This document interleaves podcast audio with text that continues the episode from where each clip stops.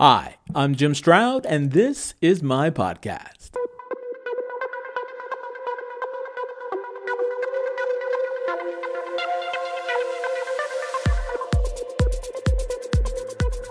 If you have a social media account or a cell phone or an internet connection, then you have no privacy.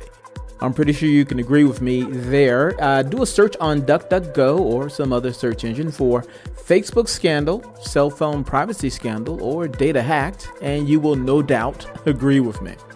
But have you ever considered your lack of privacy in the workplace? I'm going to share with you three stories, and I want you to figure out whether or not they are true or false.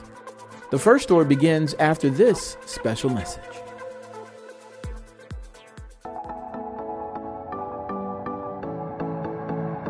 DuckDuckGo is a search engine just like Google, and its main focus is users' privacy. If you have ever used this search engine, you already know what it can do for you. Now, whether you are a new DuckDuckGo user who is trying to learn what all this site can do, or you are someone who has already been using the site for some time, learning some of the search tips for this famous search engine will not hurt. Go to www.jimstroud.com slash free to download the free ebook 12 DuckDuckGo search tips you should know to boost productivity. Again, go to www.jimstroud.com slash free to download the free ebook 12 DuckDuckGo search tips you should know to boost productivity. Do it now. You'll be glad you did. A certain man is interviewing for a job for a rather progressive company. How progressive are they? Well, Rather than relying solely on resumes, they use a complex algorithm to scan a candidate's social media accounts in order to discern their personality and thereby cultural fit within the company. Is this true or false?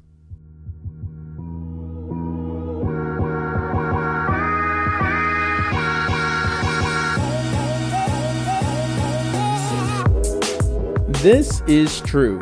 Listen to a quote from the Wall Street Journal. Nearly all Fortune 500 companies now use some form of automation from robot avatars interviewing job candidates to computers weeding out potential employees by scanning keywords in resumes. And more and more companies are using artificial intelligence and machine learning tools to assess possible employees. Deep Sense, based in San Francisco and India, helps hiring managers scan people's social media accounts to surface underlying personality traits. The company says it uses a scientifically based personality test and it can be done with or without a potential candidate's knowledge. The practice is part of a general trend of some hiring companies to move away from assessing candidates based on their resumes and skills towards making hiring decisions based on people's personalities. Story number two a factory worker wears a helmet for safety reasons, but the helmet does more than protect the head from physical injury. It reads the brain waves of the worker for changes in their mood and informs management of whether or not that worker should take a break, be reassigned, or even fired. Is this true or false?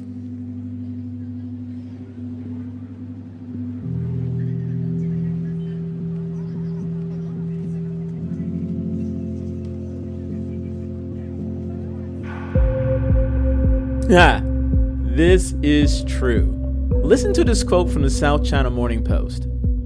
On the surface, the production lines at Hangzhou Zhongheng Electric look like any other.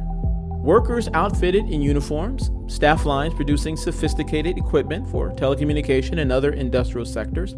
But there's one big difference. The workers wear caps to monitor their brainwaves data that management then uses to adjust the pace of production and redesign workflows according to the company. The company said it could increase the overall efficiency of the workers by manipulating the frequency and length of break times to reduce mental stress. Hangzhou Zhongheng Electric is just one example of the large scale application of brain surveillance devices to monitor people's emotions and other mental activities in the workplace, according to scientists and companies involved in the government backed projects. Concealed in regular safety helmets or uniform hats, these lightweight wireless sensors constantly monitor the wearer's brain waves. Hmm. and stream the data to computers that use artificial intelligence algorithms to detect emotional spikes such as depression, anxiety, or rage.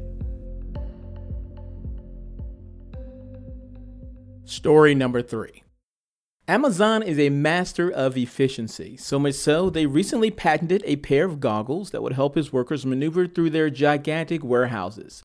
If you're wearing these goggles, not only would you be more efficient, but the company will be able to monitor your every step. Is this true or false?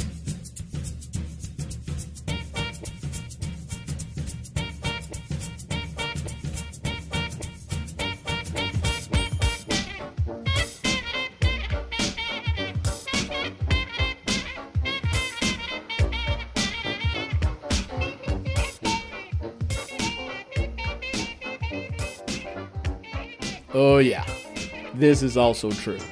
Listen to this quote from The Telegraph Amazon has sparked privacy concerns after filing a patent for augmented reality goggles that track the movement of warehouse workers. According to the patent, the e commerce giant is interested in developing augmented reality goggles that workers could use to navigate through Amazon's gigantic warehouses, guiding them to the right location. The patent, which was filed last year but made public on Thursday by the U.S. Patent and Trademark Office, would mean the company could send orders to workers through visual cues. In some embodiments, the wearable computing device can be configured to provide worker instructions and or visual indicators to a worker wearing the wearable computing device who is not moving or navigating through a fulfillment center. However, the patent application also states that the device could detect where a person is at all times and when they have stopped moving. I suppose on some level we are used to the idea of companies monitoring our emails and web activity, but what about those enterprises that seem to go the extra mile? How far is too far? How far is too far when it comes to companies monitoring you? How concerned are you about your privacy at the office? No, really. I want to know. Leave me a comment I want to know your point of view very much.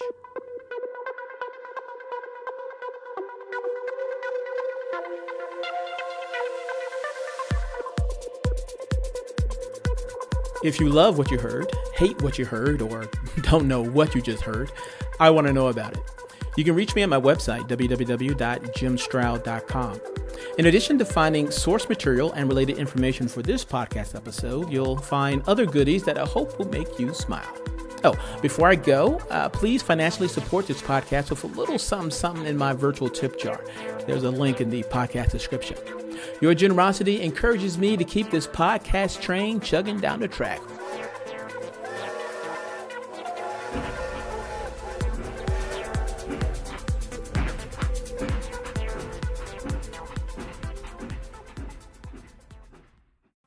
Bonjour. This is Fabulously Delicious, the French food podcast. I'm Andrew Pryor, and every week I bring you the wonderful and fabulous people involved in French food, whether they're here in France like me or from around the world. Each week, we dive into a specific topic, be it a French dish, an ingredient, or a French cuisine cooking technique. My guests are all about French food, so come join me on Fabulously Delicious, the French food podcast. Bon app!